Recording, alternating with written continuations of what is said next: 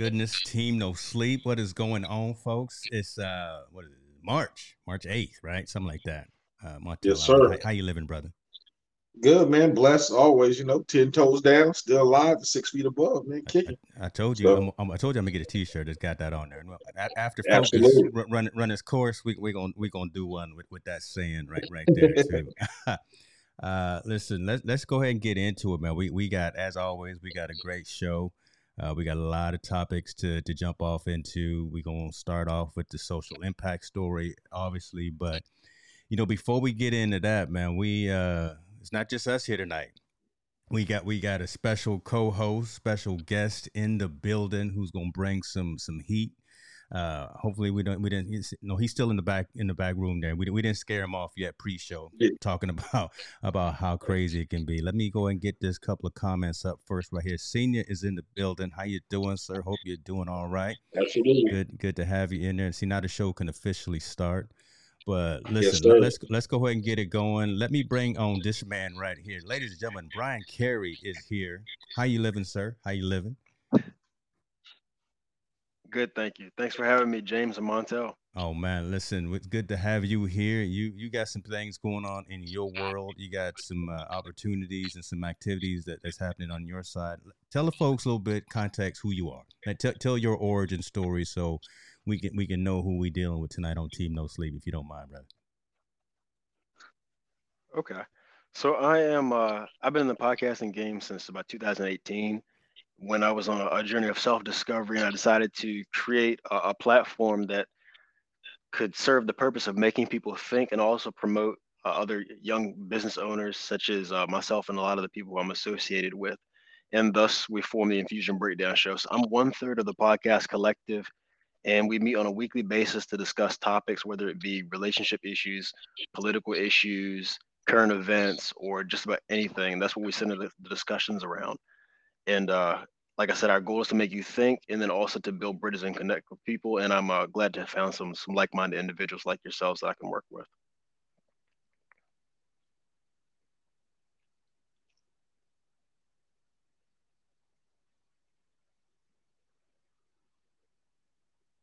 think you might have went mute, James. See what happened when I, I was Yeah, taking a, James, I can't was hear taking you. a drink. I was taking a drink, so you, you know I was behind the scene and went on mute. That's why we, we going live. It's all good. Hey, that's what I was saying is that this man right here is from Norfolk, Virginia, so we like him, and that's what that's why he's on the show. He's family right there. But this is the website to their channel. I will make sure to have that in the description so folks can check the breakdown crew out and then all of their other respective links as well. So man let's let's go ahead and get into it brother. Let's let's go ahead and get into it. We got a lot of stuff happening this week and not a lot of it is good. We're gonna start with this. We got to start with this. We, we got to start with uh Brittney Griner. Y'all, y'all know WNBA star player who is also playing in Russia right now. Well, she was playing in Russia. That's where she's making some extra coin. But unfortunately, she got caught up on her way back home from Russia uh, at the airport with some substances in her suitcase. Uh, I'm not gonna say alleged like everyone always says because they showed the video and it was in the suitcase. So you know, I'm just gonna leave it right there. So she she has some hashish oil in her suitcase, and everyone knows the circumstances that are happening with the world right now and where Russia is involved, obviously with their invasion of the Ukraine. It's just it's an interesting story just for the fact that it seems like it's being blown out of proportion for what the, the crime doesn't fit the time or the what whatever I want to say. You know, she's being held against her will. She's being detained. By the time we found out about this, it was already a couple of weeks in, and now they're talking about holding her and charging her for approximately what six to ten years for this hashish oil that was in her suitcase. Let's go ahead and go around the room here. Gary, talk to us a little bit about. I mean, Bryan, tell us a little bit about your your thoughts about what's going on with uh, Ms. Griner. First off, I'm hoping for her safe return, and uh, that's that's first and foremost. Yeah. But I will say the, the biggest takeaway here, and I think the reason that a lot of people are surprised is because we're so used to our Western civili- civilization and way of thinking when it comes to laws that when we see these uh, harsh draconian like sentences that are faced and, and dealt out for menial crimes, uh, that's it takes us aback. And so we have to realize that when you go abroad and, and you're uh, found guilty, or even sometimes people who aren't guilty and they're uh, incriminated for things that I guess they're they're framed for, you face much harsher uh, penalties than you normally would. And uh, we've seen this time and time again. Like I was doing some research uh, on a few of these articles about this specific situation, mm-hmm. in which there was uh, in 2020 there were two separate incidences where there were some Marines who were they they dispute the claim and they said that they were framed, but one on one separate occasion was sentenced to nine years for uh, allegedly assaulting and endangering officers, and then another Marine was sentenced to 16 years due to espionage in a closed trial. So they didn't expose any of the details to that. So wow. it's a it's a hostile environment. You can't. Uh, a lot of the things that you would expect here a fair trial, if there is such thing. I know that a lot of people are critical of the judicial system, myself as well for uh, for I guess the discrepancy between uh, fairness between certain groups. But when you go overseas and you're you're again a foreign person outside of uh, that nation, I think that uh, it adds another level of complexity to it. I don't think people are uh, are privy to that. They're not in America. Let, let, me ask you something. I, I, I like where you're you're coming and where you're going, and I know Montell wants to get into this. Have you are, are you a mil- from a military background? Have, have you have you traveled? You got a couple of stamps in your passport? No, sir. I've I've been to the Bahamas. I would uh, okay. uh, hardly take that as being uh, international. Okay. and well, and the reason I say that, and I say that in, in, in all respect. Uh, so I, I, come from a military family. My dad was in the Air Force for over you know almost, almost 27 years or so, and I, I, did get the chance to travel the globe and see other different other society, other civil, not civilization, good lord, other other cultures and things of that nature, and have a respect for what I have at home and what and and respect for what what's abroad as well.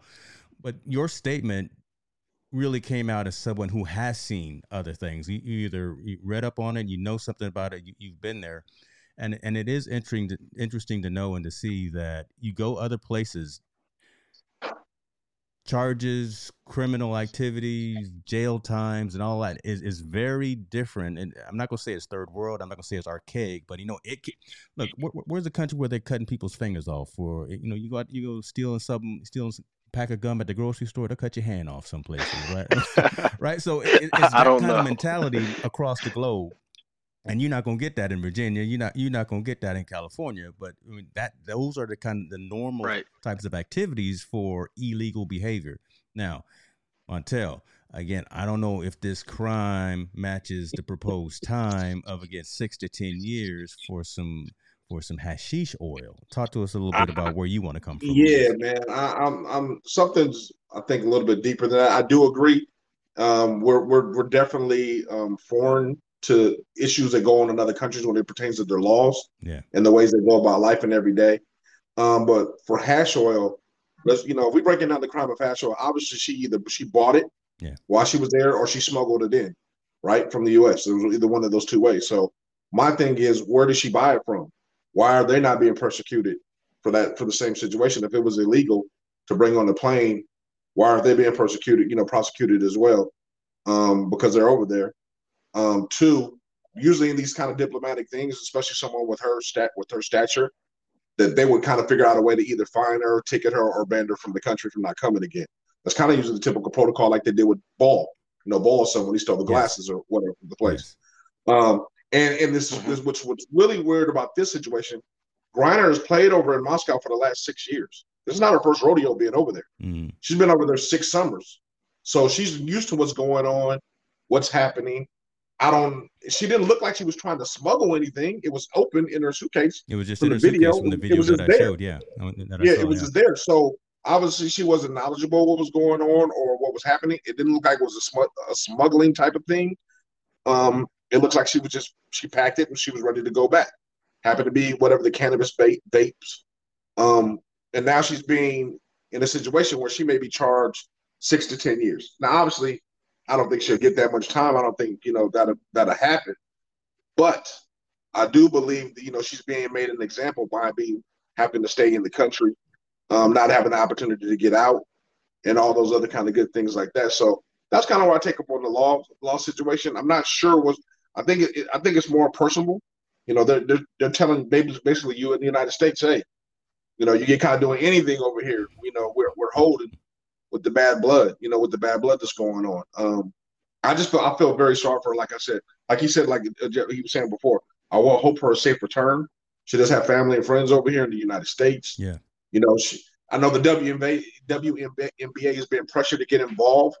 So and their and their governing body is the NBA, so they they're they're being pressured all to get involved to get her back over here to kind of figure out how to get everything done. I'm happy about that, but I mean, it just I don't it doesn't fit, man. This is I mean, vapes. It's, it's a bad situation, and I think that this this line that I highlighted, the fact that she's probably becoming a political pawn, just, just uh, because yeah. of what's happening right now in the globe and what's happening between the world and Russia right now, and she's just being made an example of. Maybe that's the reason why it's only her being held right now. But you know, some of the problem is, again, as this story says, as of March seventh, Griner's exact whereabouts are not clear. So we don't even know, you know, is she is she getting food? Is she getting the necessary uh, needs that she needs to make sure that she's okay wherever she is?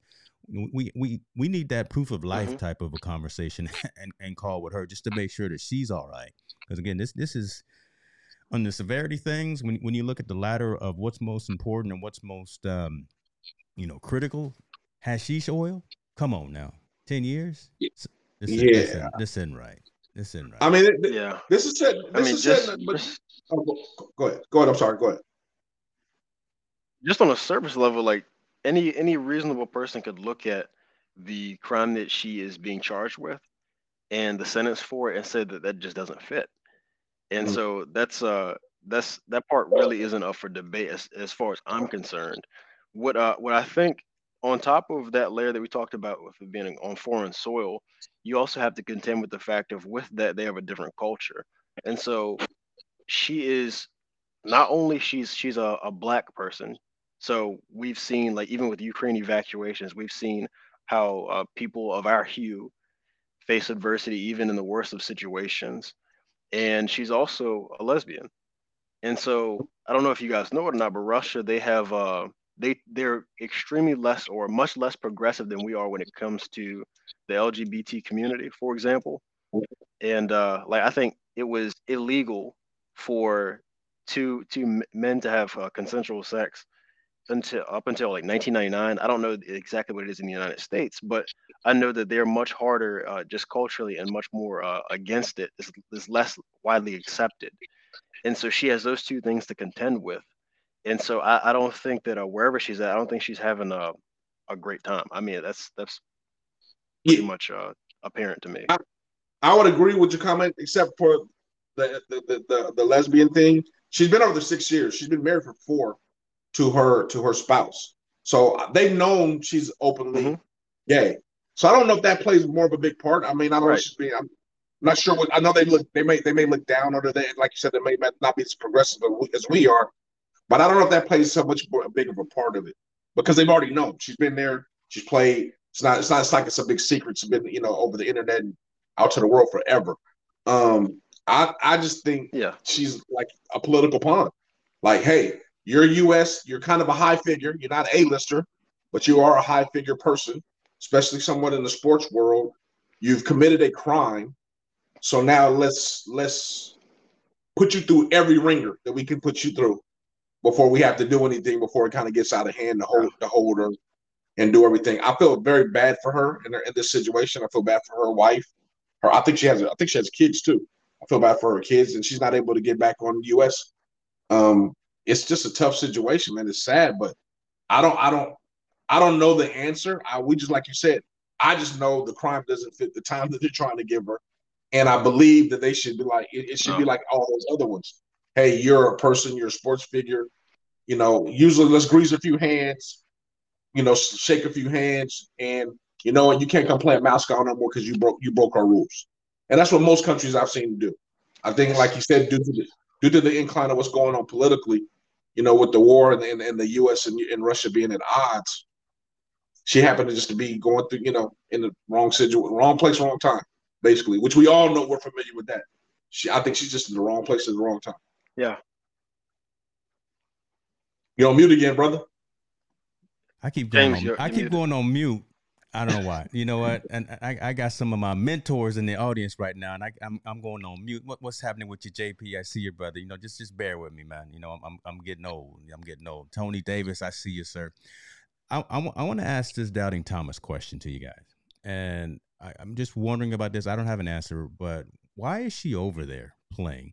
Did did the United States have we failed our American athletes to where they have to go to China, to Russia, to these other countries to play ball or to do to live out their dreams and live out their sport. what, you know, instead of doing it here, she's already again a WNBA player here. She's got all of the accolades, she's got the endorsements, she's got sponsors, she's got all of this. Why the need to go there anyway to to play in, instead of playing at home? Is, is it something that we're missing and that we're not providing these athletes to where they have to go overseas and play?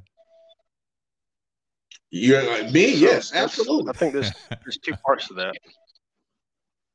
Yeah, and, and, and again, I, I'm I'm really kind of picking at the scab, trying trying to figure out kind of an, an answer to that because I, I kind of want to go a little, little bit deeper in terms of you know one why why we have to go over there and do that as opposed to getting that money, making that money here, go, go and going overseas, and is it just uh, an equality thing? Is it a, again kind of a Title Nine? Is it just you know the fact that again they're not getting paid enough here, so you got to go and got to get that hustle on anywhere else that you can? I just kind of want to hear your guys' thoughts on on that. It- me, it's inequality Yeah. And and and the fact of the matter that that that women's sports have been have been an epic failure to promote in the United States. They have this this has been a failure as far as marketing them. Um, they they you know obviously we know the equal pay is not there. Um, and we all I, and I we we talked about this last week. The NBA WNBA has failed to build a draw mechanism. Um, you know, having them in the off season, having them during the year. Yeah, giving them TV time is pretty good, but it's not it's not the same as par- partnering them with the NBA teams and drawing that crowd. I already know the owner's argument. The argu- owner's argument is like, we're not going to pay you that much because you don't draw as many fans as the WNBA. I would say on that part, well, then you you failed to market these women like you do the NBA. We don't see commercial with Griner or Sue Bird like we do with the Steph Currys and all those guys. We don't see those kind of commercials. We don't see those kind of shoot deals. We don't see any of those kind of things with women, and that's a big market. They just they refuse to kind of expose it like they do overseas. If you go overseas, women's soccer is huge. Women's basketball is huge. It's a big thing. Here in the United States, it's not. We just we we, we they've done a they've done a failure in marketing, except for the exception of tennis. Women's tennis is, is, is pretty big, Mm. but every other sport that involves with women has been it's been poorly marketed, poorly given to, poorly introduced to to sports fanatics in the United States, poorly poorly just the products are, are poorly delivered. yeah. Now the one product, and, the one, and it's the- a superior product some of the times, right? Because again, when you think about soccer, the women are Yes. the only ones that are winning. Right? Yeah, yeah, I, I would much rather watch the women win win the World Cup because because the dudes, I, I I'm buying jerseys of uh, Well, what's his name, Jozy Altidore. I got his jersey still, but they they fell off in like the second round. Come on. You got to think. You got to think about. nothing. Let's go back. Let's go back a little bit. A few years ago, Connecticut won hundred and some odd games in a row. Yes, women's basketball. Yes. That was always a secondary story. Was never the first primary. It was a secondary story. Mm. Um, you go now. You go down to, to Dawn Staley, who's doing great in South Carolina as a basketball coach. Got him number one. Women's basketball in college is at its height right now. It's it's very popular. The tournaments are good. If people ever just took the time to watch it, it's fundamentally sound. They got excellent players there, and college basketball is marketing their women players pretty well in basketball. They do okay in softball. Other sports they don't do so well at, but definitely ba- women's basketball they do pretty well. At the professional level, the WNBA, WNBA, it's it's marketed poorly.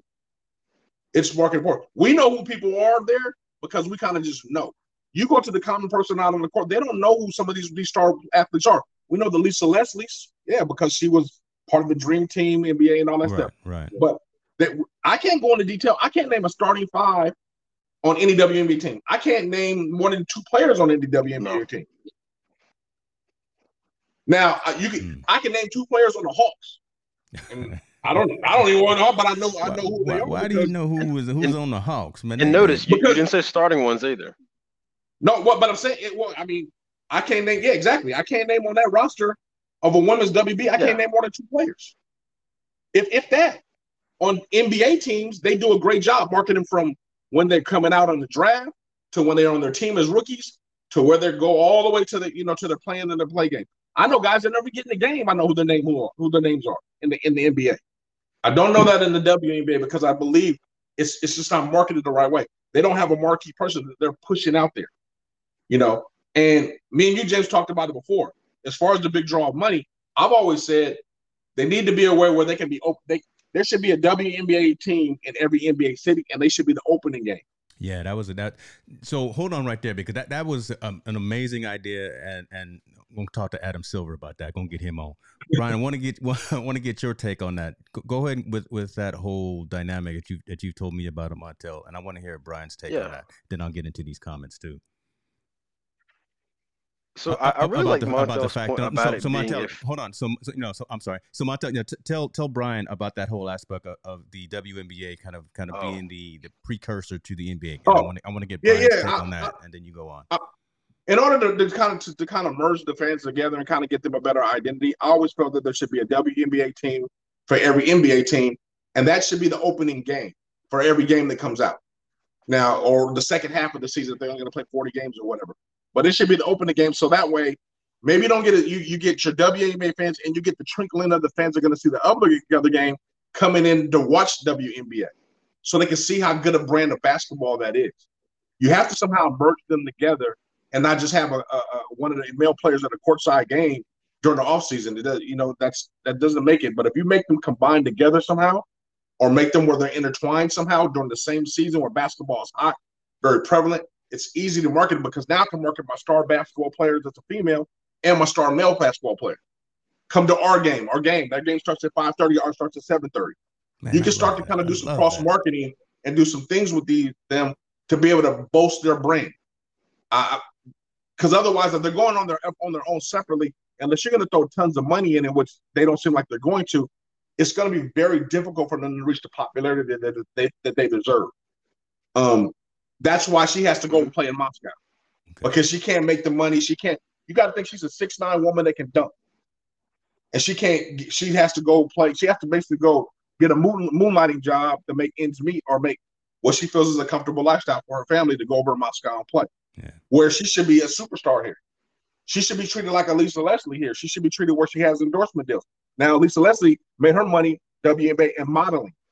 There's a difference. She was able to cross her brand over. All of them aren't going to be able to do that. They should be able to be able to pay, be able to pay rightfully for their craft. Now, is it the same as NBA money? I don't know about that, but it should be more than what she's making now in order to make sure she has she has a sustainable lifestyle. It should wants. be more than what it is. I love that. Bryan, tell us what your thoughts are on that, man. I, am sorry, I, I, just wanted you to hear that, and I wanted you to kind of digest that that whole concept of again the the, the ladies opening up for for the guys, and kind of get your take on that too. Yeah. So I, I actually I really like Montell's point. I had um I'd never been presented with the argument that it was a failure of the marketing mechanism, which I think is a is a, a great call out there. And I do see that the uh, a lot of people have talked about, for example, the the pay difference between the NBA and WNBA. And so, I mean, that's ultimately a consequence of the the revenue that the league brings in. And I, I believe that it should be made more proportional. Like even even though there is a difference, it does not contain the same proportion of income that they make from the league's revenue. And uh, I think that that's just criminal, really. Um, I, I don't understand that. But with your concept, what you just proposed with having the WNBA opening for the NBA, I think that's a really interesting idea. I think that's a good way to, like you said, get some cross pollination of the fan bases to to drive up the game attendance as well. And uh, I don't know whether that's a better solution than what you said of, pl- of playing it up in the off season or what. But I, I do think it's a valid attempt. And uh, I guess on on the converse side of that, I want to ask: Is there really uh, is there an audience for it? Do you do you think that they will ever be mm. as popular, even with effective marketing? Because sometimes there, there isn't an audience for things, mm-hmm. and I'm, I'm just genuinely curious. I don't watch basketball myself at all, and I'm mm-hmm. just I'm just asking: Is there an audience for that. Do you think that they'll ever catch up, or even with level marketing, will there be the same level of interest? I I, I personally don't know if it'll be the same level as the WNBA because they got such a 40, 50 year head start. Yeah. But I do believe it could drive mm-hmm. up. It could drive up tremendously because We do have a record number of young ladies playing high school basketball. We have a record number of young ladies playing college basketball. We have a record number of ladies that are playing uh, uh what you call it, um, summer basketball. I forgot what to call it. Uh, uh, the club ball, club ball. AAU, club basketball. Yeah, yeah. AAU, yeah, playing AAU. So there yeah. is a base there that are driving to go to go there. Now they just need that superstar to look up to, like we do Mike and AI and those guys, to go buy those shoes. They need to be marketed those people to go wear their clothing brand. They need to market because those young ladies are all emulating to get to that level, to be in those positions to play. Mm-hmm. So why won't you create that mass market? Now again, is it the same as the NBA? I doubt it. It won't be. But it would. But but the fact of the matter that you can grow it and keep grow, growing it organically and keep you know keep keep that that that feeder program coming in. I think it can speak volumes. But if you don't don't throw any money to that and don't put it out there to these kids and get let them understand, if I'm a sports fanatic and I don't know more than two people on the team, I can't imagine a seven year old knowing more than two people on every team. Yeah. Or an eight year old is playing Absolutely AAU. Not. That's a good point. That's a really yeah. good point. So if they don't know, and I have money to spend on it, if they don't know, then yeah. you can you're never going to reach that market. Um, they're they're just doing a, they're doing a failure in in, in that aspect. The game is really really well. I've watched it. I watched several WNBAs and I watched the college college uh, women's play. They play a very good, organized traditional basketball where it's very excellent. They fast break. They run picks. They run basketball how you do. It. It's not isolation every time. They actually run a lot of. They run a, a really good fundamental game right. in women's basketball, and it's very entertaining. I think if I knew more about the players, I'd probably be highly even more entertained. You know, so they're just doing a bad. I think they're just doing a bad job of doing it. And I don't know where the collective minds haven't came together to kind of say, hey, let's bridge this gap. Let's give it a try. Let's do something in order to shake this up because we already know the WNBA or the NBA is the most visible visible sport in the world yeah. right now. You know, it's worldly. It's it's a global sport. It's global.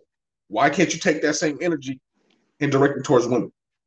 That's a good point. That's a good. I mean, I I got into the WNBA when Sacramento had their team here, and uh, Kevin makes an interesting point here. You know, do you take the franchises away from cities like Seattle that no longer have have teams and put them somewhere where probably the fan base respects the game, respects the league, will actually come out and, and visit. I don't know why they really took the team away from us because we, I think they won. To be honest with you, I think the Sacramento Monarchs actually won the, the WNBA championship at one time. I, I can't recall, but uh, I, I, just really. I don't know. To answer that question, I don't know if I would take it away from Seattle. I mean, actually, I know the NBA is talking about expanding in a couple of years. Maybe it stays in Seattle to kind of spark a, a professional men's team coming. Yeah. But I do believe it needs to expand. It needs to expand various places, and they need to be able to put it. They need to be able to put that sport out, you know, WNBA out to cities that are very that are hungry for that market. You know, and like Sacramento was very hungry. Yeah. Uh, Seattle's very hungry. L.A. Sparks support them a little bit. New York, but I mean, if they're in every team and they're the opening game for every team, can you imagine that? You may be coming to watch your game at 7:30, but if you trickle in, you know, a little early, you can catch this game like, oh, smack. I'm, I'm, gonna come check them out too, man. I can't, that's a I good can't idea, man. Look, I'll come, this I'll game, come in there and buy, I'll come in there and buy a couple of hot dogs and some and some peanuts and to watch two games. Yeah. I sure I sure would. Yeah, sure. man. I mean, it, it only makes sense, and I mean, even if you just said, you know, they they're gonna play on the weekends or so, I mean, even if you they just got to be somehow intertwined as a marketing campaign to make it happen. I think, and that would that would bolster the WNBA. That would bolster salaries. They can now justify why they should get paid more because they are bringing in the crowds. They are part of the revenue and their content for TV. It's a no-brainer at that point. To me, you're, you're no content for local TV for sure if they're televising the game. And on the national games, you get more content because you have a WNBA as well as an NBA game going on. I just think it, it can be a win-win in that aspect. And now they can justify paying women more, or women can justify why they deserve more money because they're bringing in the crowds and they're bringing in revenue, and people are watching it, and so on and so on. And you're marketing marquee players on a on a much higher level. Dom, a domino effect. Domino effect. I, yes. When they're presented with an opportunity. Bryan, see, you, yeah. you didn't know, right? We we started talking about hashish oil, and we just spent the last thirty minutes making making the world a better place for for women athletes, man. This is what we get into, right? We talk about that social impact, right? you, didn't know what you yeah, were like coming it. into, huh? I'm enjoying it so far. I love it. I love it, man. Let's let's let's go and keep moving. Appreciate everybody in the in the comments. We we see y'all coming through with some with some fantastic questions. Go try to try to stump him. Try to stump Ryan. Right, he, he he's here. Don't don't don't be humble. Don't don't be bashful. See see what what he got. Um, I see I see one that I like. I see one from Kevin Cox, and he's asking about the the ticket affordability and the access. Mm-hmm. Could you pull that one back up? Definitely, definitely. He says so. Another question is WNBA tickets are much more affordable when compared to NBA games. Does that take opportunity and access away from certain communities? Mm, uh, you know, Kevin, could you?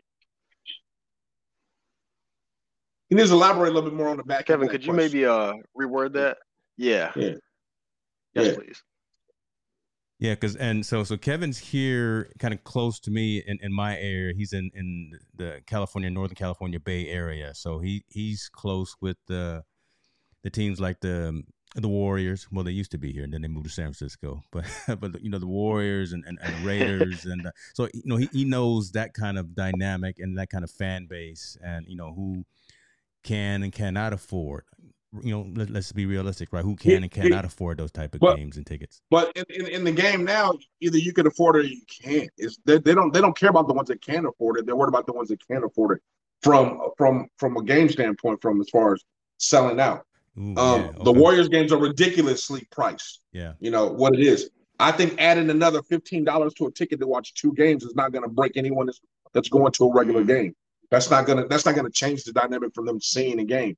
Same thing in LA. The LA tickets are very pricey, very hot. Yeah. That's not going to stop. If you add another $15, that's not going to stop them from seeing two games. Mm. Matter of fact, it might encourage them to go see more of the game because they paid for it. So, like, hey, I need to make sure I'm good. I want to see some of that game as well to get you warmed up for the regular for the regular season game for the for the men's game. Sorry, I should say right. The WNBA game can warm up for the NBA game or, or vice versa, however it goes. I think they don't really care about the ones that can't afford it. They don't and people don't usually do that when they do in those sporting events. They want to they want to cater to the people they can't afford it. They want to cater to the people that sell luxury yeah. boxes. Well, they want the person look, that can it, afford it, it was five thousand dollars per ticket for for Coach K's last last game. Yeah, last yeah, game a college game, five thousand dollars a ticket. So yeah, they, they, they really don't. That, that doesn't. I don't think that part really kind of does. I think I, I honestly think it would bring more if they were able to have that game, and I think the tickets ticket sales they'll they'll, they'll find that meet that median where it works out for people to be able to afford it and go watch both games. I don't think that it'll be so pricey where they can't go see it. Got you, got you. So, so Bryan, I'm gonna let you interject here. So Kevin was saying uh, WNBA and NBA game on the same ticket, or is it two separate tickets? But people have access to the WNBA game will lose that opportunity. So it sounds like he's kind of agreeing and saying kind of the same thing. Have everything together. It almost makes mm-hmm. more sense to just pay one price, five dollars, ten dollars more, and and you get kind of a double header kind of thing. Yep. I'd do it. I'd do it. I think it makes it makes more sense personally just to have it broken down into what you want to attend. Just because I mean, uh, conversely, there could be someone who, let's say, you want to watch the WNBA game, you don't care about the NBA game afterwards, and then so you have you. I think you should take that in, into consideration with any kind of business model that you're looking to to profit off of ticket sales. So for for you to have it available to uh, I guess in, in, in, three different tiers essentially. You would have WNBA, NBA, and then you would have both, and offer a discount based off of that. I think that's probably the the best way to do that. Yeah, I agree. I agree one hundred percent. That's some marketing 101 right there, folks. Hope, hopefully y'all got your pen and paper out because Ryan is coming with some education this evening. He's talk, talking macroeconomics right there. I'm gonna give you three ways to pay to come watch the exact same thing. you want to stay two hours? You want to stay four hours? Okay, I love it. I love it. It's up to you. I love that, man. So, man, great conversation. Great conversation. Let's continue to keep it moving because we got a lot of things still on the plate here. Uh, I wanted to talk about Phil. I wanted to talk about Lefty. You know, Mr. Mickelson here. Uh, no, one one of the old school cats out there. I, I don't play golf. I just pretend right? I'm, I'm, I'm, i was happy when Tiger was winning and doing what he did because it, he made us all feel good. Uh, but Mickelson, Phil Mickelson, you know, is one of those guys who's been around, who, who, who wins. He's a he's a champion. He he's he's one of those name brands that you know. He he's out there playing right now, and he's saying some things. Again, it's it's the climate of the planet right now, right? You, you just got to be. mm-hmm. you just gotta be careful what you're saying because when when you say something, you know, everyone's got a camera, everyone's got a microphone, everyone's got the ability to push it out across the globe. And and, and Phil is saying some things about the Saudis right now. I'm, I'm not gonna repeat them because you know we, it's, it's a PG show, but I'll just put it. Uh, I'll just highlight it. You know, Phil said the Saudi Arabians are scary to get involved with. Something was in between scary and two, and you see it on the screen there. Um, but you know, when when you think about it, at, at his level, at at his uh, megaphone, right? He he's got sponsors like KPMG, like Callaway, like Workday, Amstel Light. He he's got some big name old money types of folks, and now they're starting to say, you know, hold on, um, we we don't want to be involved with you right now. We're we're gonna pause on some marketing activities. We we want to hold off on you. I, I, don't know about this, man. I, I I'm actually a fan of Phil Mickelson, and you know, yeah, he probably could have could have cleaned up the language. He probably didn't need to be saying something negative about other folks right now, especially again with the tumultuous times that we're having in the world. But what what what are your thoughts about again someone like like him who again has kind of the megaphone that he has, very popular, people listen to him, and now again we've got that that that culture where uh, a lot of his sponsors are starting to turn turn their backs on him. My question is: Is this the extent of what he said? Because I, I, tried to, I don't want to uh, to misjudge or misrepresent anything that, that he did say. I, I did find that quote, mm-hmm. and I wanted to make sure that I had a full understanding. Is is that about it, or did it get worse? Or no, um, so so again, it's it's, it's, it's it may be again a mountain into a molehill. You know, does does the crime fit the time?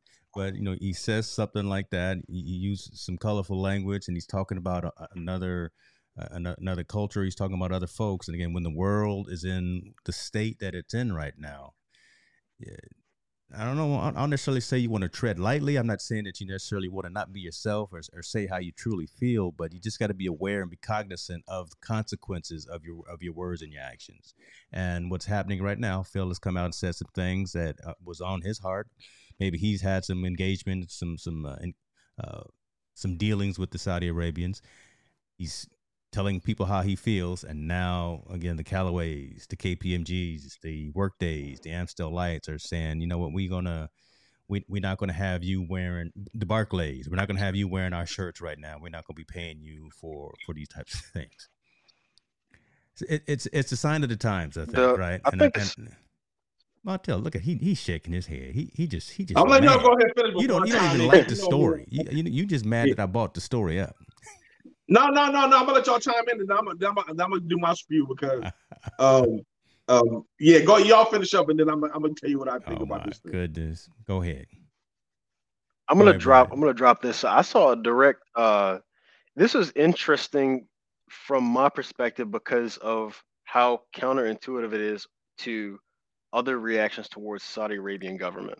Yes. Uh, for example, with uh, the recent WWE deal, I don't know if you guys follow that at all. I've been a, wrestling fan. I watched with my grandfather and my dad when I was growing up, and still could keep keep up with it. But they have a deal that they have with Saudi Arabia to conduct these shows, and they faced. Uh, they, they, this is multi-million dollar. They bring in most of their revenue, I feel like, from Saudi shows, and uh, they faced a lot of backlash for actually still continuing to do these shows after 2018 where the journalist Jamal Khashoggi was killed. You remember that? Do not know. It was all over the news. It, it was um 2018. So okay, they faced backlash for continuing to do business with the uh, with the Saudi Arabian government and put on those those shows there with uh GM. Uh, I think this the the Saudi Sports Authority, and uh, so this is one side. I, I see the internet community. They they seem to be in solidarity against that, and it seems like conversely, we see here with him losing the sponsorships, it doesn't quite line up with what I see from the perception and the, the solidarity on the other side. So this is a it's a bit surprising, but I do see there's there's one thing that could possibly explain this is is that you have uh, the common man like myself, yourself, uh, people who just have regular voices on social media platforms, and then you also have corporations, and we have different interests. I understand that, but uh, I'm trying to I'm trying to find out a, a reasonable explanation to why this is because this just him losing the sponsorship is a bit surprising to me. Just off of that quote. Yeah, make make. I, I hear you, and and again, fo- folks are some folks are chiming in right and, and saying why is, is Phil losing his sponsorships when someone like Tiger, who went through all of the things that he went through with the, the, the publicly, you know, the, the, sex scandal and things like that, Nike stood by his side, those kind of things. Um, Kevin is coming in and saying something pretty interesting, right? Judgment is judgment towards anyone, no matter how you spin it. You can say what you want, but there are consequences for those choices monetarily and not. That's a really good statement. Montell, right, right after that, I'd like now like to hear yeah. your thoughts on this, man. Um, that comment seems like it's paraphrased. I, I, I really want want to know the contents of what he was saying in that to either maybe it, it, it would it would die it down or maybe it would it would it would, it would ignite it. I'm not quite sure what his full comment was. You know, as far as I'm concerned, Team Slow, Team No Sleep is some scary mother. Mm, to work to get down with. But uh, uh, uh, say it again. Uh, you know, you know what I'm saying. So, dropping some, but I mean, um, for me, I mean, you know, Phil. I mean, Phil. Phil's Phil knows what he was saying. I think you know he knows what he's saying. He said he. I've seen some of the comments where he said he thought it was off the record who he was talking to, and they didn't have the right to use it, use what he said, or he didn't give them permission to use what he said in whatever conversation they were having, and the person put it out there anyway. Um, I would hope. Yeah, and it's in an yeah, unauthorized. I'm gonna put it in air quotes, yeah. right? It's in an unauthorized uh, biography uh, about yeah. some, some of the golf players, but you know, it's out there now, yeah. Un- unauthorized or authorized. The man said it, and he obviously he did say it because he's come back and said, you know, I'm deeply sorry about the comments that, that yeah. I made. So you know, obviously he did say it, but uh, but just say it was taken out of content though too. When he after that statement, like you just said, James, he said, you know, I'm sorry, but it was taken out of content. I'm not quite sure. Like I said, I need to. I, I, would love to hear the whole conversation and what they were talking about. You know, um, and and, and for that, I mean, to, to so I can digest it the right way. Um, you know, this cancel culture thing. I'm gonna be honest, man. A little, everybody a little bit too sensitive. That's where you know. You say one, you say one little thing. Scab. I'm picking scab. That's yeah, where I wanted say, to go at right there. I, I yeah, you to... say one little thing about anybody, and everybody gets out of control and it gets sensitive. I mean, you you, you know you you can't have your your honest how do you expect people to be authentic if you can't give an honest opinion about something, how you feel? Even if you're ignorant to the situation, you can't give an honest opinion to how you feel without being blas- blasphemy. You know, he was saying something. He might have been saying something in the content of business. Yeah. Hey, man, they're scared to get involved with. Man, I, yeah. I, you know, I don't know what's going on with these them guys. they're really serious about their money. It could have been a conversation like that, and would have been like, "Oh man, damn, you know, wow, that's crazy." We don't know the content of the whole conversation, and we're judging him, and we're, we're they're banning him on just that one paraphrase of a statement.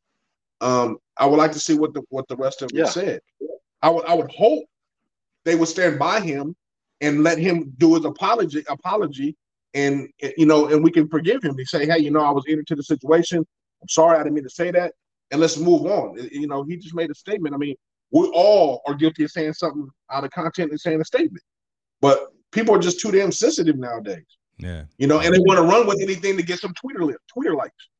They'll and run with anything said, out honestly, there to get some Twitter. Yeah, what what he said right there, true. I mean, that sentence that that really wasn't all that bad, right? I mean, no. When, when you think of, c- compared to probably what some other folks could have been a lot worse. You know what I'm saying? Probably what what the three of us we could say when we out having a drink or something at, at the bar, and um, we would probably say something probably about about each other even worse than that. But, but, but I'm saying, oh, like that's nowhere near nowhere near what Joe Rogan said. It's nowhere near Ooh, what uh, the okay. coach of the Raiders was saying. Yeah, I mean that's yeah. nowhere even close yeah. to what those guys were saying. He just said they were scaring people to you know to do business with, scaring you know MF yeah. to do business with. That's not like I said. We don't know the content of the whole conversation. It, us in our dialect and the way we were talking, it could have been a compliment. The way you know some of the yeah. scared them. Oh boy, that boy is bad. You know that that, that you could know? have been some jokes right there, right? I mean, you know what I mean? Yeah you know, I can I can be that way. You know, Bryan is a bad enough man. That he is cold. Yeah. Like, mm, mm. Next thing you know, you on CBS but the wrong News. Person can take that. yeah. Yeah, the one person can take that and say, yeah. "Oh, well, he was calling Bryan MF, and he's a bad person to work with." I, that's not what I was saying. I was. They took it out of context. So bad um, meaning bad, I, I believe, bad meaning good. yeah, yeah. I, I, I would hope. I would hope. Like I said, I hope he gets a chance to to to redeem himself, apologize, tell his side of the story, exactly what was going on. You know, I don't think I, I, I don't think I would be offended if I was yeah. Saudi Arabian. Or does, or does he even have to? Let me ask that. Does he even have to? And let, let me put that you to know, you, Bryan. Right? Does he even have? That, that's what I was going to ask. And, and, and apologize. Apologize for what? I don't know. That money. I don't believe in apologizing if uh, if you if you didn't do anything didn't do anything. I mean that that might be uh, worth it for him, but you know you affect that bottom line and and you know the apologies start flowing. But as far as as far as that goes, I thought it was just it's just really strange that if we're just looking at because we all have access to the same information, all that all the research, and I say research uh, really loosely because I did a few Google searches, read some articles about this is sports journalism that I'm yeah. keeping up with now. And uh, it was just pretty much people were just using that one quote and it was isolated. It didn't have any context around it. Mm-hmm. And so for him to lose sponsorships off of that, I could I could understand maybe a, ca- a causality for concern, but to jump to the nth degree to cancel the sponsorships, I do feel that that is a as part of the ongoing trend of uh, of a knee jerk reaction that is part of what you say cancel culture. Yep. Yeah, I agree. Now, that's whether it's justified or not, I can't say because that's where society. I, I don't have the complete puzzle. Yeah, so I, I really feel the society is broken just from that perspective right now, and don't know where. Now, this could be a whole nother show, obviously, but just, just the fact that why we feel the need to jump to that nth degree for every single thing that happens. Um, man, too, too sensitive, too, man. I'm, gonna say get too soft. You say sensitive. I say we get too, too sensitive, too man. I think. I mean, you, we, we we can't go to a comedy show without somebody being offended even if it's something that we know that's true or something that really pertains to ourselves, it's funny. Even though it's about us, if it's said the wrong way or one word said the wrong way, it's all about let's cancel you all. Let's let's, let's cancel person. He's a racist or he's this or he's that or she's this or she's that. It man, come on, man. At some point, you gotta lighten up and just kind of let things kind of flow and let it kind of go. Do we need the, and let's go back to your question? Does he need to apologize? He doesn't have to apologize, but I, I would advise him to apologize because, like he said, it's going to affect his bottom line. the sponsors it, are pulling out because I said that comment. Then I need to I need to right my wrong or my supposedly this wrong, and make sure I make sure they understand where I'm coming from and make and make and make and make a make a sincere apology about it. Yeah. Say I didn't really know I offended anybody by saying that. I, I would have been like I didn't know I offended anyone. I was talking whatever I was saying to someone off the record. Um, but you know he he his is affecting dollars and cents. His is not affecting like does someone dislike him or not. His is affecting his money. So when his money's involved, he needs to. He has. He's going to have to apologize in order to maintain and keep those sponsors. That's the bottom line of this whole thing. If money wasn't involved, I would tell him just keep on golfing, swing, keep swinging. You didn't really say anything wrong. Keep it moving. Interesting point. Interesting point. Bryan, look like you had something what, you wanted to add. Tony add. said. Yeah, I'm I'm reading the comments as as we're having this discussion, and uh, yeah, shout out to Kevin and Tony especially. You guys are are lighting the comments up with lots of good dialogue here and, and keeping my gears turning. and so I see Tony, you said that he knew nothing. You say as an influential person is off the record, and True. at this point, it's it's it's it's almost an axiom. You know that if you're an influential individual, anything you say can and will be used against you, mm-hmm. whether or not you meant it that way. And so, uh, like I said, that's part of the ongoing trend. But to what degree do we want to use people's uh, words loosely against them? Uh, do they not get the human courtesy of, like, I'm pretty sure even among the three of us here in this room, we misspeak. We say things we shouldn't. We, uh, I could take something that you say and, and put it out of context. Should I demonize you? Should I crucify you for that? So it's, uh, I think I think we we're losing the ability to think slowly as as a, a, a guest that I've had on the podcast before, he he introduced that concept to me to think slowly and analyze the situation before jumping to the conclusion of assuming the other person's a bad actor. And uh, it's like it's like bad faith, essentially. The opposite of good faith is saying, okay, well, maybe this was how it was meant and softening a little bit. Uh, not saying you should always. I mean, I don't think that people should have been softening the actions of someone like, for example, Hitler. But um, in in things like like misspeaking, general comments, and things of that nature, it's always interpreted in the worst way possible. And so I think that's a really fine line to navigate. And uh, but as, as people with with voices and us as people who are in the content creation space, streamers, podcasters, this is something that I'm pretty sure has crossed your minds as well.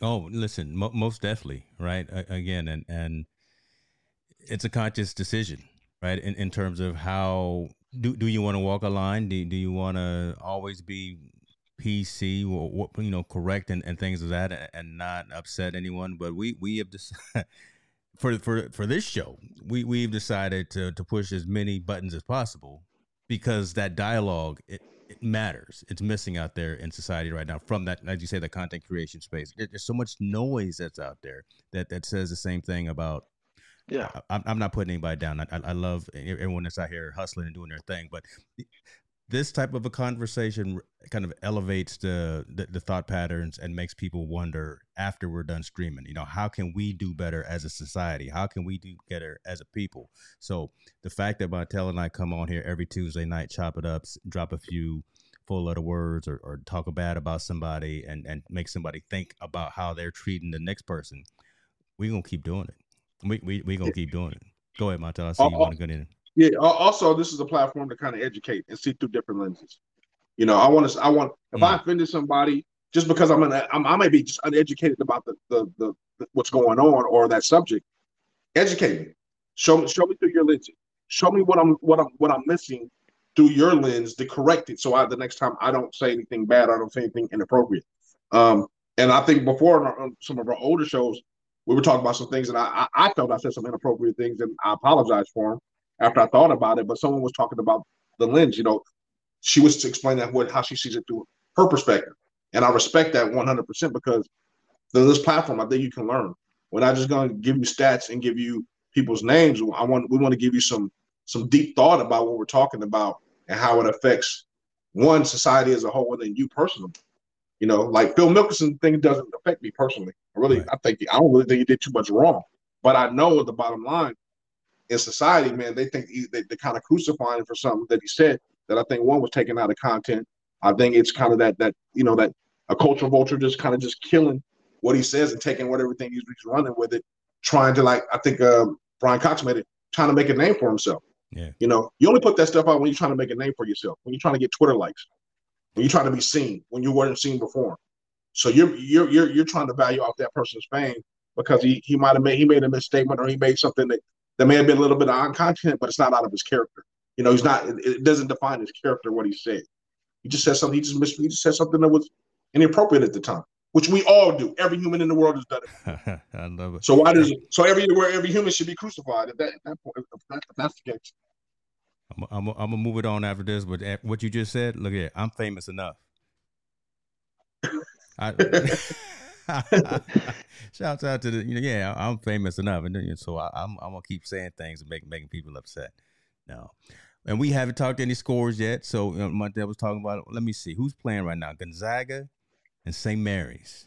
48-45 for for them. You know, it's March, y'all. You know, we we trying to get to a dance. We trying to see what's going on. Uh, no coaches have been fighting or choking each other since Michigan and Wisconsin. So we we, we, we just playing ball right now. Just just want to throw that out there. But they owe him a check for that. They owe they owe him a check for that. I keep telling see, you. See that that it's, NCAA owe him a check for that one. You know, we talk about Bryan. We talking about um Juwan Howard, coach of the the men's basketball team out at at Michigan. Uh, messed around and, and had a little mm-hmm. fisticuffs with the coach for the Wisconsin team. Wisconsin. Wisconsin. Yeah, what did I say? What did I call? I did not know that. Oh man, you got you got to check that out. Yeah, yeah, Juwan Howard went went up and, and choked a man. He, he grabbed him like like like like Sprewell did uh like PJ Carlesimo back in the day. Put put his hands on him. So this was, this was just what last week or a week and a half ago. So I'm like a squirrel here. Here I am going and, and deviating. Uh, let, let, let's let's keep it moving. Um, we're gonna talk a little something about a sport that matters to me. Doesn't matter to Montell. He doesn't like baseball. But uh, we're gonna talk about baseball real quick, just to see if this makes sense to the non-fan, and would this bring you to a game? We know that they've already canceled the beginning of the season, right? The the players and the owners can't get to an agreement in terms of how. Oh, look what! Oh Lord, what is going on on this video here? See every every time I show a video of some fisticuffs happening, uh, we can't monetize the can't monetize the stream. You, you know, YouTube doesn't like that. I'm not. I'm gonna take that off the stream. Oh my god, this is terrible.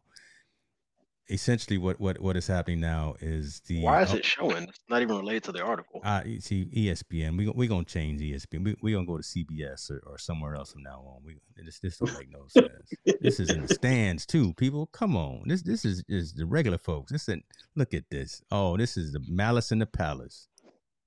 This this don't hold on. That don't make sense. Okay. Major Major League Baseball is talking about actually adding a pitch clock. So they introduced it slightly during the uh, AAA and kind of farm leagues a few few uh, seasons ago, and now in an effort to speed up the game to bring a different dynamic to the game, right? Putting a a, a pitch clock on there for when no runners are on or when runners are on base. Just again to try to bring some different aspects for folks to actually come out to the game, see something different than sitting out there for three hours for a nine inning game if you're not 100% into the strategy of baseball. See, and, and that, that's really where I get in because I've, I've been behind the scenes so much. So I'm watching the players doing what, what they are doing at their different positions. I'm, I'm watching what the coach could be doing as opposed to just the one individual uh, battle between the pitcher and the batter but again, a lot, a lot of society, Montell, you're, you know, you're one of them. You, you just, you just can't feel it, right? You, are not gonna sit there for three and a half, four hours if it's extra innings and just watching no. the ball go past you at 90 miles an hour and, and just think that's a fun time to do. So they're trying to no, speed I mean, it up a little bit. Talk just a little bit about I, that. I, I appreciate the effort for baseball's trying to do. Again, this is another marketing ploy to kind of get people to fill in them stands and and bring America's pastime back to its forefront. But it's not. I don't. I don't. I don't know if that's going to be enough, man. I think, um, you know, me. I'm. I'm always. I, I, love the juice era. They need to bring the juice era back. You know. Uh, uh, um, I like to see the. You know, I want to see the, the McGwire's. I was just watching that thirty for thirty too. With uh, yeah, McGwire man. I, so, I, I want just that. watching that. I want that era back. Back to be back in baseball. Um, baseball right now, man. Like I, and I, and we talked about it before this is cool. I mean, this is a start to kind of speed the game up. But baseball again is just like you know we were talking about the WNBA. Them they've done a poor marketing job.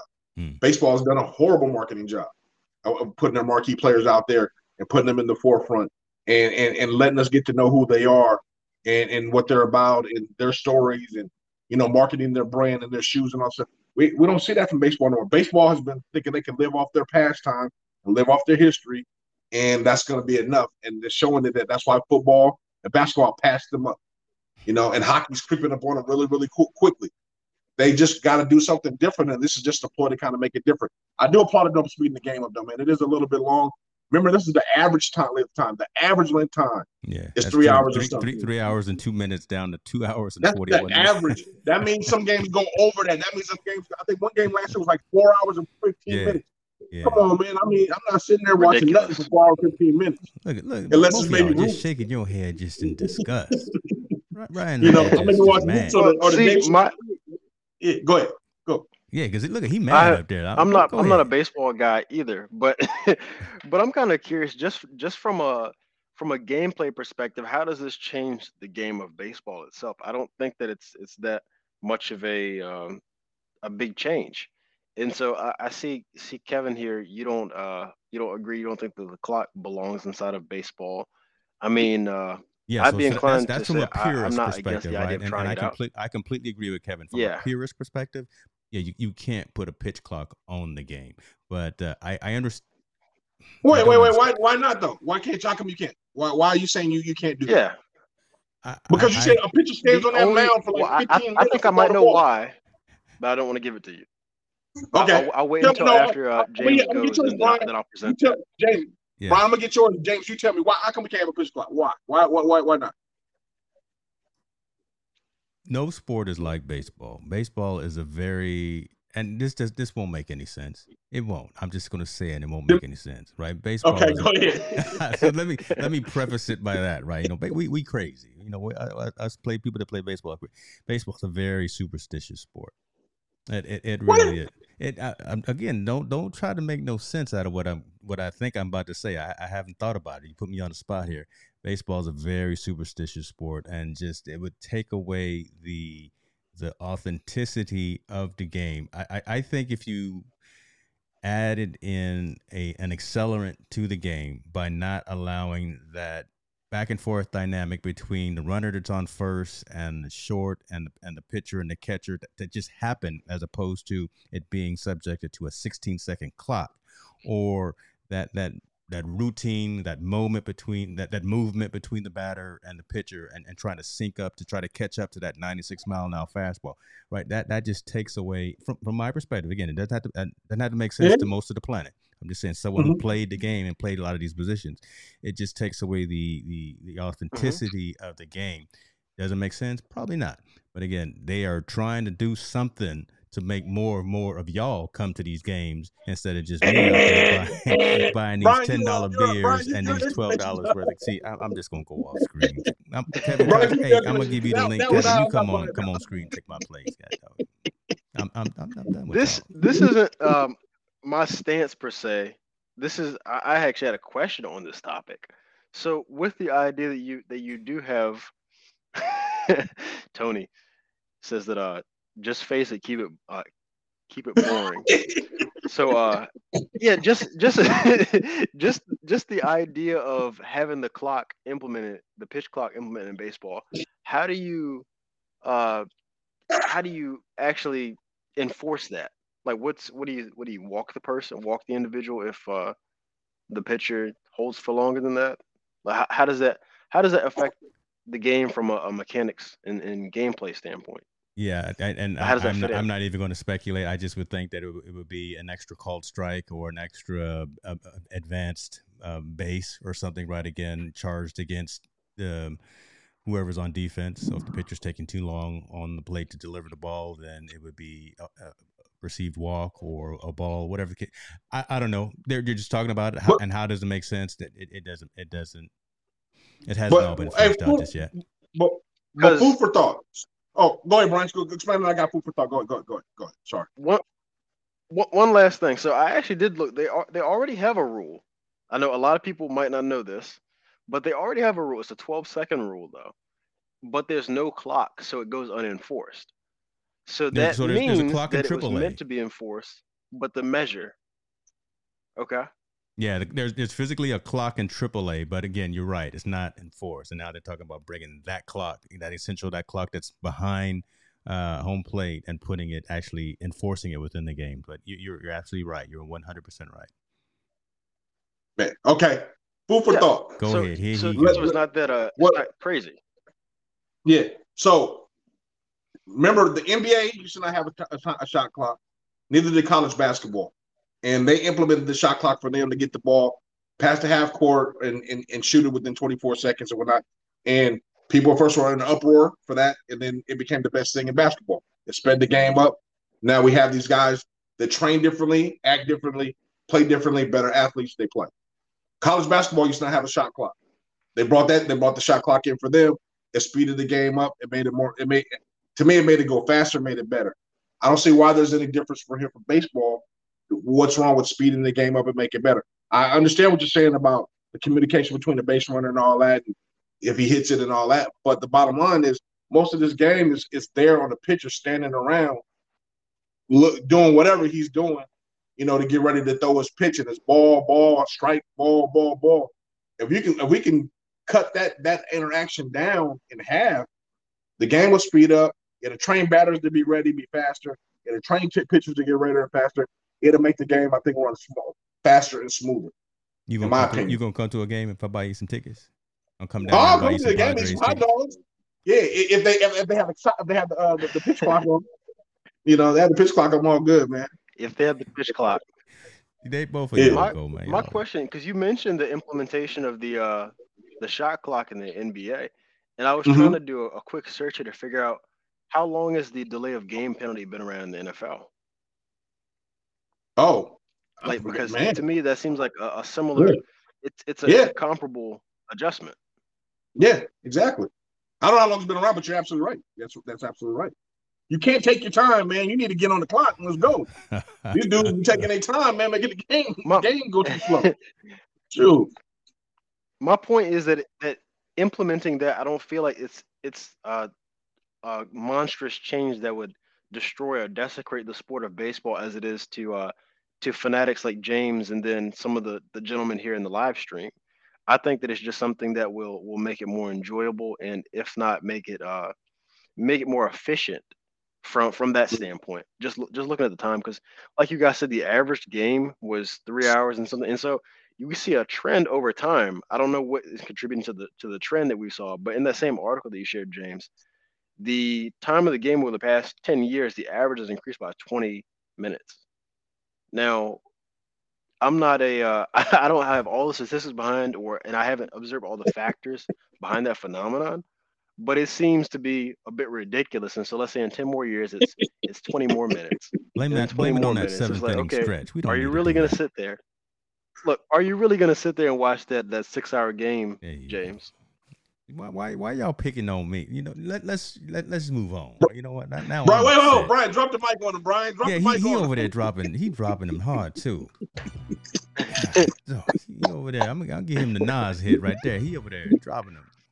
You're not coming back. No, I love I, I, no, I, I, love it, but no, you definitely coming back, and um, ho- hopefully, hopefully we we've um, provided you with some entertainment enlightenment and education as well, man. To where I mean, I I swear I want I want to pitch Montell for for your show. Uh, be honest with you, I think he would be an Absolutely. amazing an amazing guest over there on on the breakdown crew, just talking about some of the things. So uh, we're gonna keep this keep it going, keep keeping in contact for sure.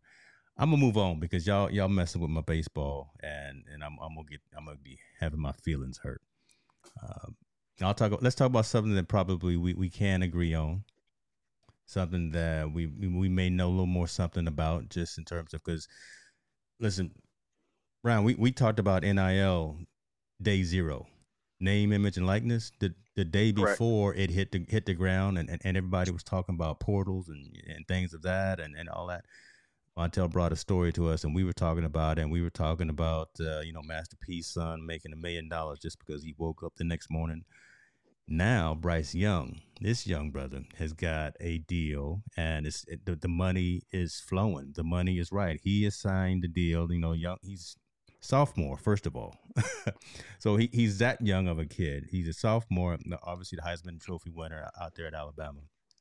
He has just signed a deal where he, for over $800,000, signed a deal with Cash App, with Leaf, uh, Wild Card and, and Onyx. I'm not sure what those uh, organizations are, but he, he signed that deal. And then just this past weekend, apparently he took a picture and posted on his Instagram of a new uh, BMW that he's acquired for just going out there and mm-hmm. sending out a tweet or a post on his IG saying, "Check out BMW of US of of Tuscaloosa, the best out." 85 words. If you know, no, 85 characters, and the man has gotten himself a BMW or his name, image, and likeness, just for being mm-hmm. associated with that. He's getting paid, and there's nothing wrong with it because now it's legal. Talk to me about what you feel about this. All right, again, young sophomore. I think rightfully so, getting his just due. But man, this this is just this is re, this is grown folks' money coming in, right? For someone that's uh, what 19, 20 years old now, he's got these BMWs. He's got eight hundred thousand dollars just for showing up and and bagging groceries at the local Safeway or whatever the case may be. This this is uh, this is pretty this is pretty telling, and we saw this coming um, months ago. Talk to us about what you think about this here, Bryan. Yeah, well, I'm uh, shout out to him He's an he's an elite level athlete, and uh, he's being recognized as one. I'm never going to be upset with uh, somebody who's actually being uh, being properly compensated for their actual skill and merit, unlike some other just influencers who are famous for the sake of being famous. Talk this is a guy that. you see, he's a Heisman Trophy winner, and uh, yeah, it's just I, I I think it's a it's a very telling time. Like the fact that he was able, like I think they said five thousand dollars for an Instagram post, for example, that's his rate, just for uh just for just for dropping a picture and, and a caption shouting at a brand something five thousand dollars. I think for years now that people that uh, that the universities, for example, they've been able to bring in revenue from that these that these players uh, contribute to mm-hmm. a, on a large scale. Like football fans, college football specifically, the, the fans are are among the most fanatical I've ever seen. I've been to, to several games back in my university days, and I can see firsthand. Like you see the tailgates, you see the families, the the stands are always packed. And so now they're able to profit off of themselves. And you look at maybe some some individuals. I'm not going to say that everybody has the same story, same background, and uh, I mean, guess their opportunity that they might be the first in their family. They might have been from a struggling family. Now they mm-hmm. have an opportunity to change the narrative, to change their family situation, change their situation, and provide a better life for themselves. And so, I think uh, more power to them.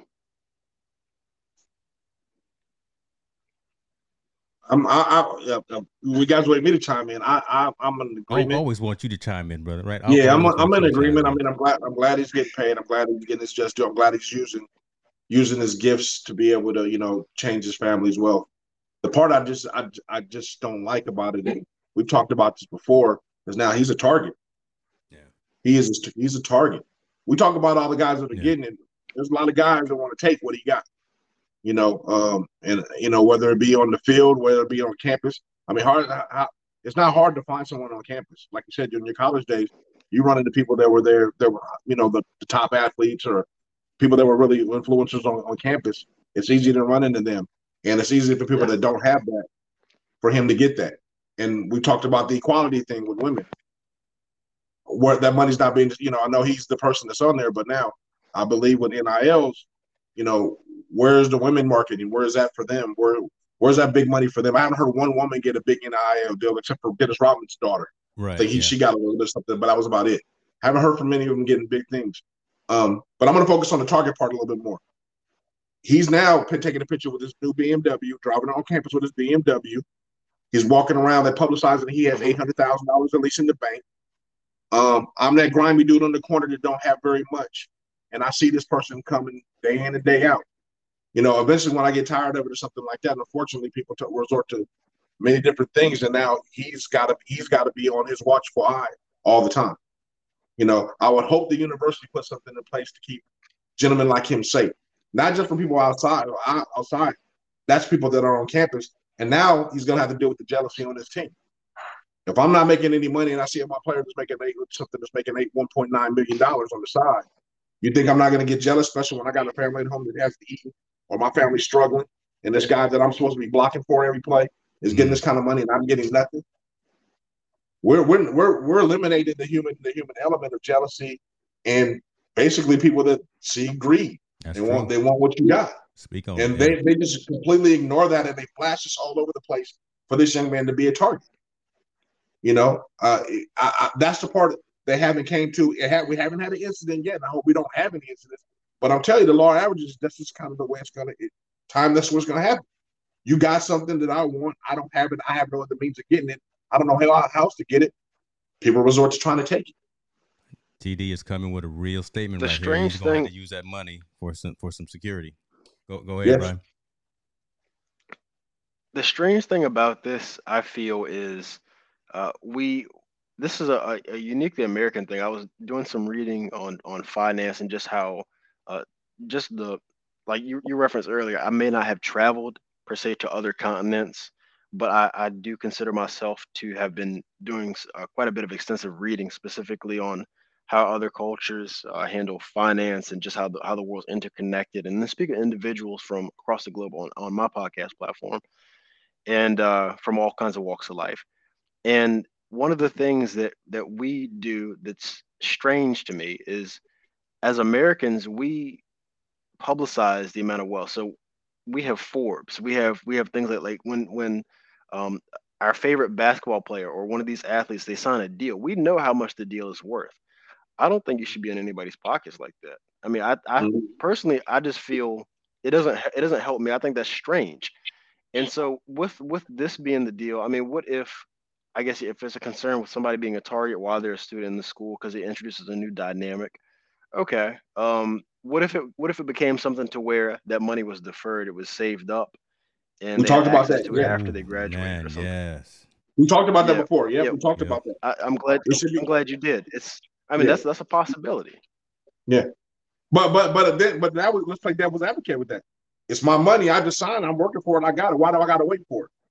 You know what I mean? I I, I, I from this the student athlete is not wrong for taking the money. He's not wrong at all. He's supposed to get everything he can get out of it. The, the universities have been milking right. athletes for forever. I, there's nothing wrong with that.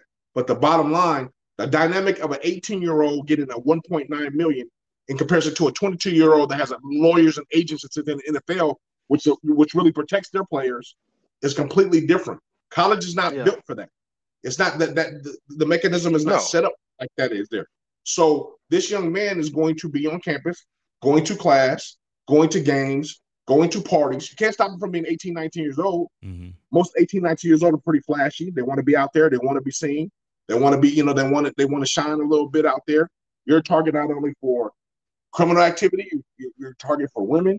You're a target for people with embezzle. You're just a target for everything, and he doesn't have he doesn't have the much knowledge. He doesn't have the knowledge, I don't think, or the experience to get over. Hopefully, his family's there and helping him managing it. Hopefully, he has someone in his corner doing it. But where I'm from and where we're from, if an 18 year old got a million dollars, man, you can't tell him anything. Yeah. There's nothing you can tell him. And I even preach on the dynamic. Yeah. I, I think someone like him is going to be hard to coach now, especially if you disagree with him as an offensive coordinator or quarterback coach. Because I make one, I have 1.9 million in the bank, and you make three hundred thousand dollars. What are you going to tell me? I'm projected to go to the pros right now. I'm going to go make more money. What are you going to tell me? I can defy authority now because that the carrot of your scholarship hanging over your head that was dangling that I can possibly take or bench you is no longer there anymore. I have 1.9 in the bank. What you gonna tell? What are you gonna tell me? Now we haven't met that yet, but I'm telling you that attitude's coming. It, it's it's growing. It's gonna sure. grow. It's gonna come because we see it. We see it in athletes now. We see it in high school athletes. We see it in young young people now. It, it man, it just opened up a bad can of worms with this thing with NIL. They just didn't keep the process thought. I agree with you. It should have been delayed funding. It should be you can get a little bit now, and the rest is going to go until you graduate, or wait, or until you become a professional, or until you're out of school. Or it should have been delayed. I don't. There's no benefits for giving that kind of money to someone young like that because I don't know if they're responsible enough, or the family's responsible, or the circle around them responsible enough to manage that money the right way and manage the situation he's going to be involved in the right way. Wow. It's that's going to be very difficult to navigate. And the more you got out there, the more difficult it's going to be more to navigate.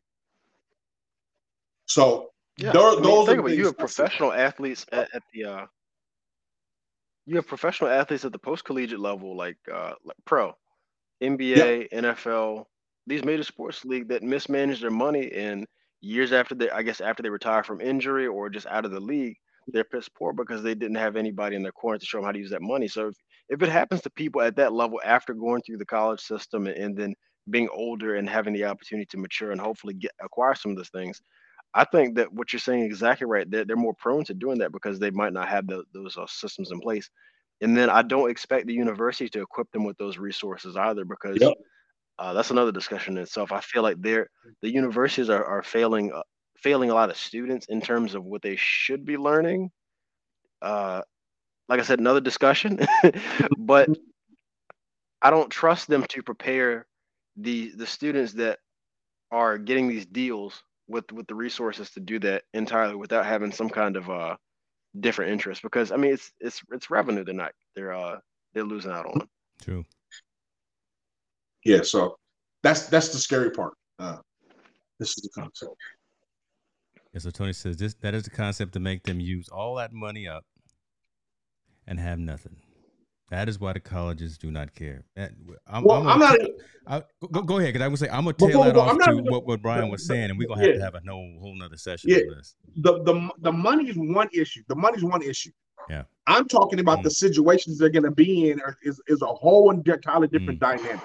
Mm. You know, I I mean, yeah. This young man go. He goes to. I mean, we got. Let's let's keep it one thousand. We got rappers that are successful that are dying because they got money. We have hip hop artists that are dying because they because they put themselves in those kind of situations.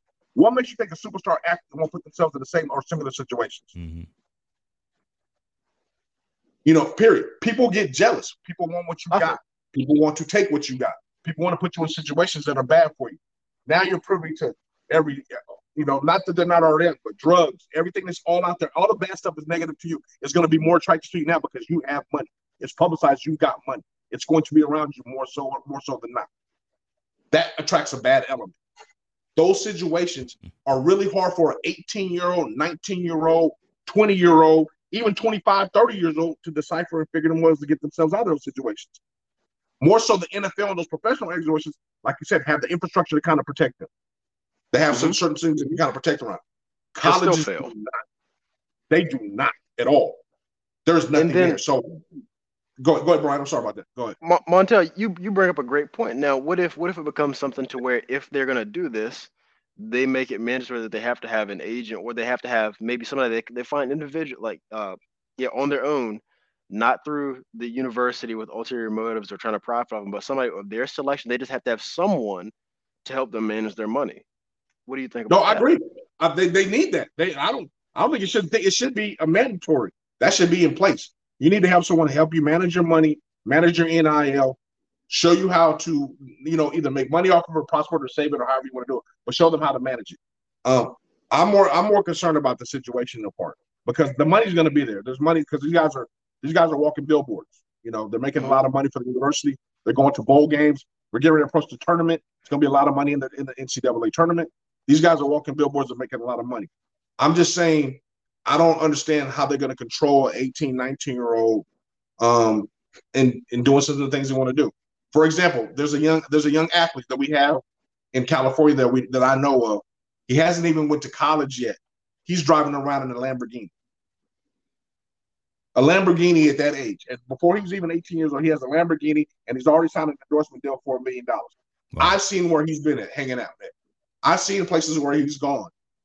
You know, what makes you think that somebody that's grimier else doesn't see that and doesn't do that situation? And we all know when we're young and we're, young, man, we think we're invincible. We think we're invincible. What's going to stop me from having to protect myself in that way or somebody from attacking me in that way? NCAA has not thought of that yet because now you you made Instead of where there's one profile, there's a hundred on your team. There's hundred just profile targets now. I may not be able to get you the superstar, but I can get your buddy because I know he just made fifty thousand dollars. You you just made so it just made things a lot complicated by just saying, "Hey, here's the money. All right, you guys figure it out, and we're gonna put it out there that you got the money." And, and, as, and as we know, as we know, especially you know, I've been to schools down south. It's it's a different dynamic there. There's there's not a lot of places to, to, to okay blend in and hide. Huh. You know, in, in LA you can hide. You can hide yeah. yourself in LA because it's it's glitz and glamour. You can hide yourself in the Bay Area. It's glitz and glamour. You can't hide in Tuscaloosa, Alabama. you can't. Everybody knows that BMW that's driving down the block is yours. Yeah. So, yeah. I don't. I don't think they realize what the, that part of it is really. It's just. It's really crazy to me because I don't think what they said them, you know, what was going to happen. And it can be, I mean, as we know, it can be best friends. It can be jealous, jealous friends from home. What what's going to stop me, Bryan? If you just got a 1.9 million, we used to be neighbors. What's going to stop me from kidnapping your mom and holding your mom ransom? Uh, hopefully, common sense. But I'm saying, I'm, i mean, I got sense. I would do it, but I'm, you know what I mean? No, I'm, I'm putting, yeah, I'm putting real scenarios and real situations. What what would stop somebody from doing that if they were desperate enough? Nothing and they haven't equipped these people to be ready for anything like that. So I, it's just crazy, man. I, I, I really, I think it's, it's, it's, it's, it's, I'm glad they're getting paid. I wish there was just there was a structure, an infrastructure set up the way they were going to funnel them the money, get them the money, where they wouldn't be out there so much and it wouldn't be so just like, hey, I'm out here. I got a car because I, I did a tweet. Wow. So now you got a brand new BMW drive across campus that's worth about fifty thousand dollars. On top of that, I just read that you got 1.9 billion dollars. Wow, really? Okay. Yeah. I see him all the time. He'd be at the club. Okay. All right. Don't, don't, don't, don't end up don't get slipping. Just, don't, that, don't be slipping. Yeah, that's just that, man, that's just and, and, and, again, we haven't even talked about the psychological measure. What if he what if he's not as successful no more? What if this kid is not successful no more? The pressure, because there's pressure with the, all these things that are coming to him.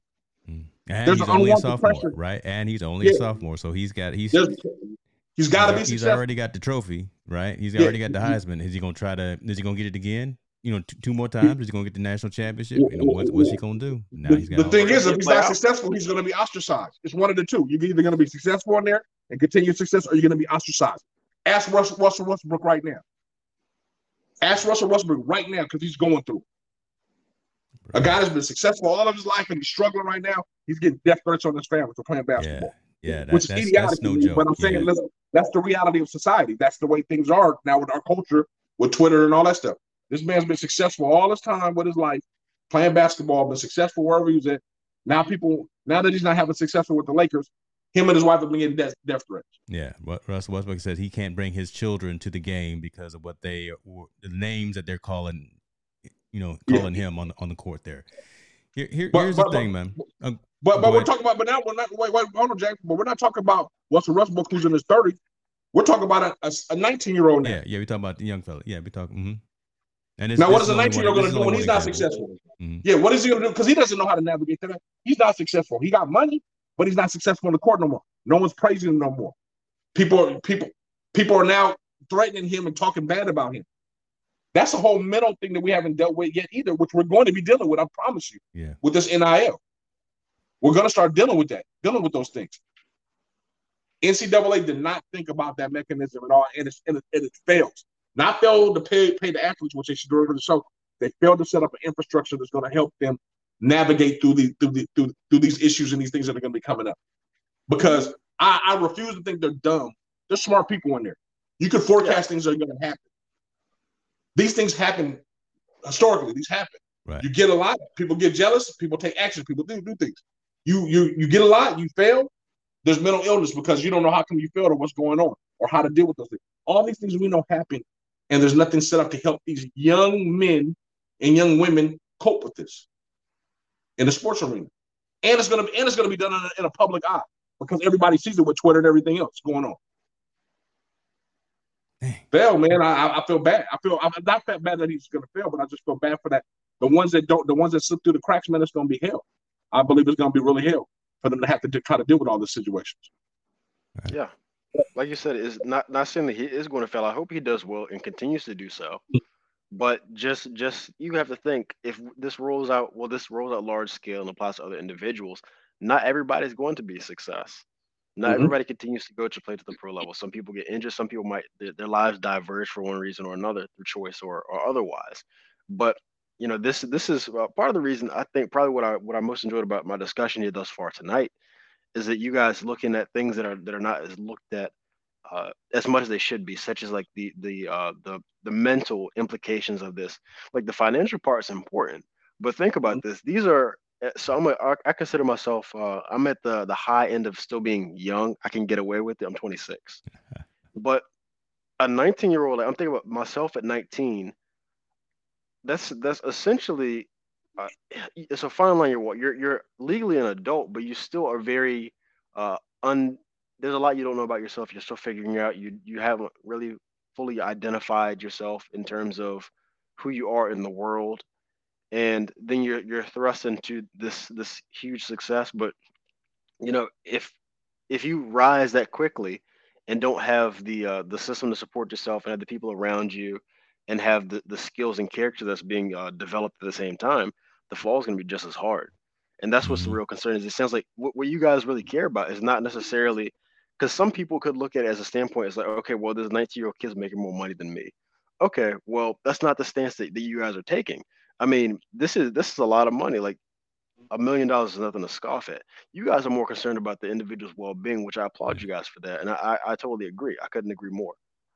Appreciate you on that, man. Because that, that is that is conscious what, what we're doing, right? That, and, and that's why the mission statement of Team No Sleep is the social impact, right, of, of sport Yeah. and things of that nature. So, I, I took some notes while while both you guys were talking. I want I want to be cognizant of time, right? Um, we can keep talking forever, and and and I, I would love to, but I I now want to have another conversation specifically around again now, now that again I keep saying we were day zero with NIL, but now we're we're day, we're in the day one hundred now. So now it's actually in in motion and in progress. Now the conversation needs to start happening more and more about how to take care and care for these young athletes and how to put the the, the foundation and the framework around them to make sure that they're they're taken care of and that they're safe and that they're looked after and, and, and all of that stuff. Make sure they got people to, to look after them when they get out there in the streets with these new Mercedes Benz and BMWs. Um, so with that being said, Bryan, I want to invite you back, obviously, to be on, sure. on, on on the show. And if you want to bring the other cats that are part of, part of your squad as well, we'd love to have them as part of a discussion. uh, we had a couple other stories we didn't get into them, but man, that, hopefully that just means that y'all got everybody else that's listening got to come back. You know, we we didn't talk about your boy Russell Wilson. We didn't talk about your boy Aaron Rodgers. Um, who else did we not? We, there was a couple other things that we that we missed. I think that, that I think that was it. Because again, talking about money, move, moving moving around, always coming back to the money piece. Let, let, let, me look at these these comments real quick before I do a little roundtable, and and then uh, Bryan let you shut it shut it down. Tony is saying NCAA set it up so it would fail. People are going to die, and then they're going to say, "See, we have them we had them at a chance and it didn't work. Interesting. Yeah. Okay, man. That's that's poignant, man. You you can't sleep on that. Uh, Kevin is saying, I think we are seeing this in society right now with influencers in quotes who make it big mm-hmm. and don't have good habits in place. Another example is a lot of winners. Look, oh, look at their problems created by money. Kevin, yes, man, boy, you, you what my, what my, what my sound effects there, boy? You, you just you just hit it right there with that. You mess around and get this thirty million dollars because you didn't won the lot, won a scratcher, and you don't know what to do with. it. You think this money is gonna solve all your problems, and now you got you you got cousins and aunts, and you got folks coming out the woodworks, and you got all kind. Man, we we can keep we. Can I mean, this going. no, this is on the extreme end, but the worst thing that could happen to, like I said, this is extreme the worst thing that can happen is to a drug addict is for them to win the lottery because now that they have a, a seemingly or humanly uh, endless supply of funds for wow. them to fuel that that negative vice that they have, they're gonna drive themselves into the ground. Wow. And so it's, it's it may not That's be that extreme with yeah. with, a, with a young individual, but you know you, we all have our vices to, to say. Mm-hmm. Wow, that is that is incredibly sad too, but it, it's it's true. To be honest with you, yeah, dang. Oh man, my, my t- t- I'm gonna turn it over to you, man. I see mess around, mess around and get me thinking about things. I'm, I'm, gonna be laying on the floor again here in like two hours, just just meditating in the dark or something. But uh, no, no, man. I, I think I think this is good, healthy conversation. Yeah. Um, you know, like we said, you know, money money is very important for these young people. Obviously, you know, this is big money for them to manage. But I think, you know, like you said, the things that come along with money aren't always sweet. You know, they're not always candy, candy and ice cream. You know, there's a dark side to the money as well. Mm. May not be necessarily you, but it's things that are surround your surroundings and things that are around.